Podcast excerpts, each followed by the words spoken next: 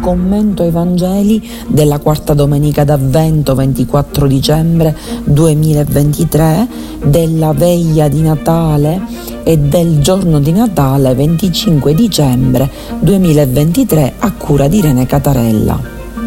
Un caro saluto ai nostri radioascoltatori e alle nostre radioascoltatrici abbiamo ben tre Vangeli da commentare perché la quarta domenica d'Avvento corrisponde con la vigilia di Natale e quindi commenteremo il Vangelo di Luca della quarta domenica d'Avvento, capitolo 1 dal versetto 26 al versetto 38, poi il, commenteremo anche il Vangelo della notte di Natale, quindi della veglia natalizia, che è sempre tratto da Luca, siamo al capitolo 2 dal versetto 1 al versetto 14, e poi il Vangelo del giorno di Natale, che invece è tratto da Giovanni, capitolo 1 dal versetto 1 al versetto 18.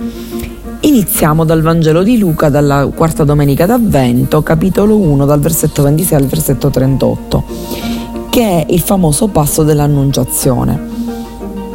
E, ehm, chiaramente l'annunciazione dell'Arcangelo Gabriele alla Madonna non è un fatto di cronaca. Luca non voleva assolutamente redigere questo. Luca voleva solo farci capire chi è il figlio di Maria, chi è quel Gesù che è data alla luce e che cosa ha rappresentato nella storia dell'umanità il momento in cui si è appunto incarnato nel grembo di Maria. Ma perché Dio si è fatto uno di noi? Si è fatto polvere, genere, creatura mortale, impastata di fango? La risposta è solo uno, l'ha fatto perché Dio è amore. E Luca infatti inizia dicendo al sesto mese, al sesto mese che cosa riferisce a questo sesto mese? Il sesto mese era il mese in cui si trovava Elisabetta, la cugina della Madonna, che aveva nel suo grembo la Giovanni il Battista. Ricordiamo che Elisabetta era sterile, ma era rimasta incinta. Perché non fa riferimenti qui all'anno della fondazione di Roma, dal 746, dalla fondazione di Roma e tutte queste cose?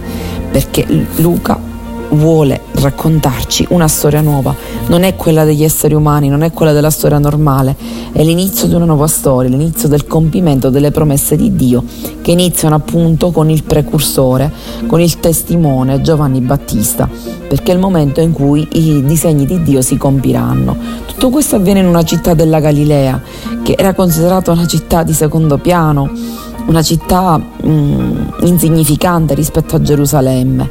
Ecco, Gesù, già Luca ci vuol far capire che la grandezza di questo mondo non ehm, è piccolezza per Dio, e invece la piccolezza per Dio è la grandezza e proprio sovverte quelli che sono proprio eh, tutto ciò che è il pensiero dell'essere umano.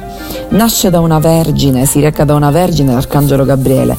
La vergine aveva una connotazione dispregiativa per gli israeliti perché era considerata una persona che non, non portava frutto e invece ecco, e l'arcangelo Gabriele arriva una vergine, quindi Dio compie l'impossibile, cioè fa germogliare il ventre di una eh, sterile, Elisabetta, e fa partorire una vergine, che è appunto eh, la Madonna.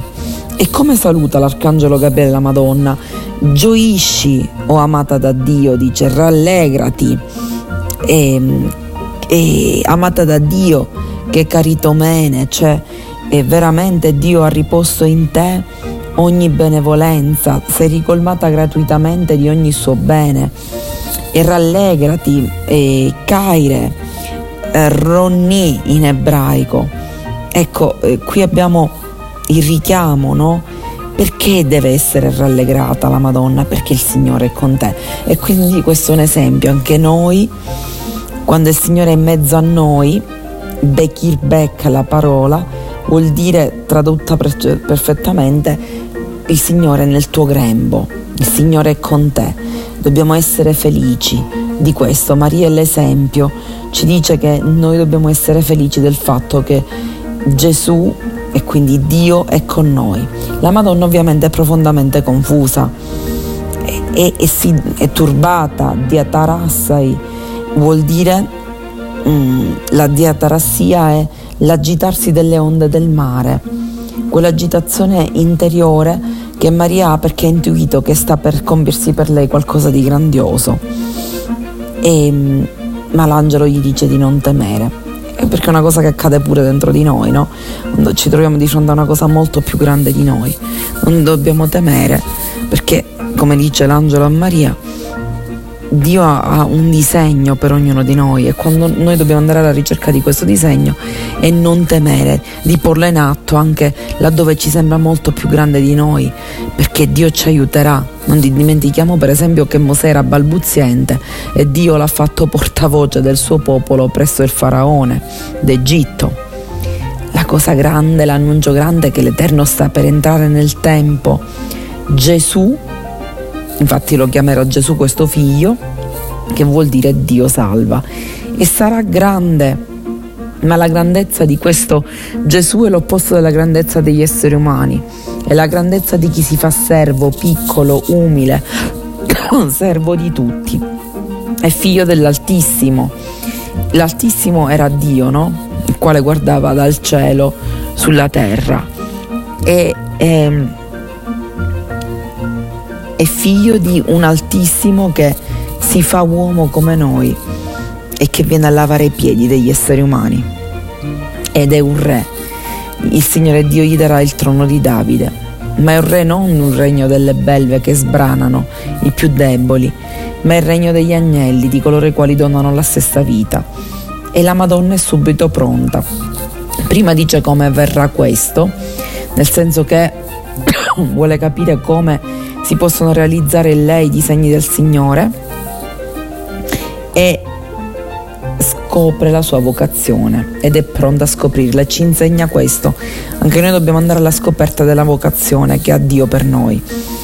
E, ehm, l'angelo risponde, lo Spirito Santo scenderà su di te. È il famoso pneuma, il famoso ruha, pneuma in greco che è neutro, ruah in ebraico che femminile, è lo spirito che nella Genesi aleggia sulle acque ed è la forza creatrice di Dio, qua diventa la potenza dell'Altissimo, appunto è, ehm, è la potenza creatrice. E quindi Luca sta dicendo che nel grembo di Maria è, venuto, è avvenuto un atto creativo di Dio e la potenza dell'Altissimo la comprirà con la sua ombra. L'ombra è il simbolo della presenza di Dio. Vedi, nell'Esodo infatti si dice che Dio copre con la sua ombra l'arca dell'alleanza e quindi coprendo Maria dice che la nuova arca dell'alleanza è Maria. Tutto questo perché nulla è impossibile a Dio. Appunto ha fatto eh, diventare fertile una sterile come Elisabetta, ha fatto rimanere incinta anche una vergine. E Maria è subito pronta, sono la serva del Signore, dirà, venga per me secondo la tua parola. Attenzione, serva ha una connotazione positiva nella Bibbia, vuol dire il braccio destro di quella persona, cioè diventa la fautrice, la, l'operatrice di quello che è il disegno di Dio. Even Adonai, punto, è un titolo onorifico, è un titolo straordinario e, e dice appunto avvenga, cioè eh, il verbo greco notativo che esprime il desiderio gioioso che questa cosa accada al più presto. E anche noi dobbiamo fare la stessa cosa, dobbiamo scri- scoprire la nostra vocazione così come ha fatto la Madonna. Non è finita qui, il Vangelo di Natale invece ci presenta appunto la nascita di Cristo, di Gesù bambino. E Luca ci dà delle indicazioni storiche, ci dice subito che avviene al tempo di Erode, che avviene sotto Cesare Augusto, che è il famoso Ottaviano, eh, che rappresentava appunto colui il quale aveva riportato la pace sulla terra, aveva fatto costruire l'Arapacis. Siamo ai tempi in cui Quirinio, il governatore della Siria, era la provincia a cui apparteneva la Palestina poi via via lui parte dal potere massimo dell'essere umano, che allora era Cesare Augusto, per poi scendere a Quirinio e poi parlare del fatto che loro fanno un censimento. Il censimento era uno strumento negativo perché eh, l'imperatore lo metteva in atto per capire chi, quanta forza aveva per fare le guerre, quanta, su quanti dominava Tant'è vero che quando Davide vuole fare il censimento viene visto in malo modo, perché il popolo è solo di Dio. L'unica persona che vorrà fare un censimento in modo positivo è Dio durante l'esodo. Chiederà a Mosè di fare ben tre censimenti.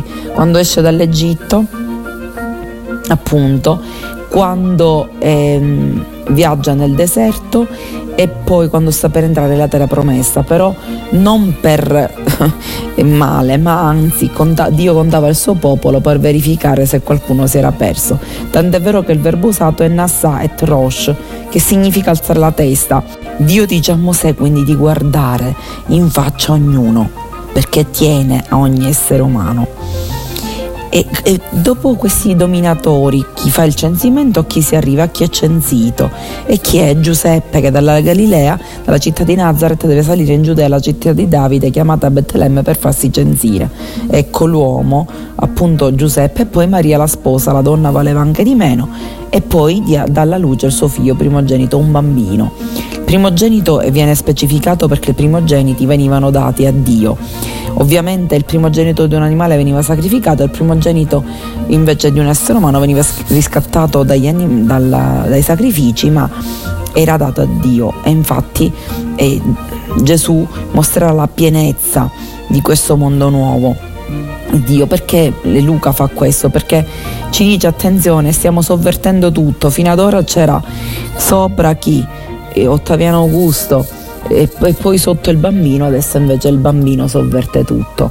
Il più piccolo diventa il più grande e questo bambino eh, nasce avvolto in fasce. E questo è un riferimento al libro della Sapienza capitolo 7 dove Salomone dice anche io che sono così sapiente sono nato come gli esseri umani normali avvolto in fasce. E quindi se Gesù è avvolto in fasce è uno come noi, è un essere umano come noi.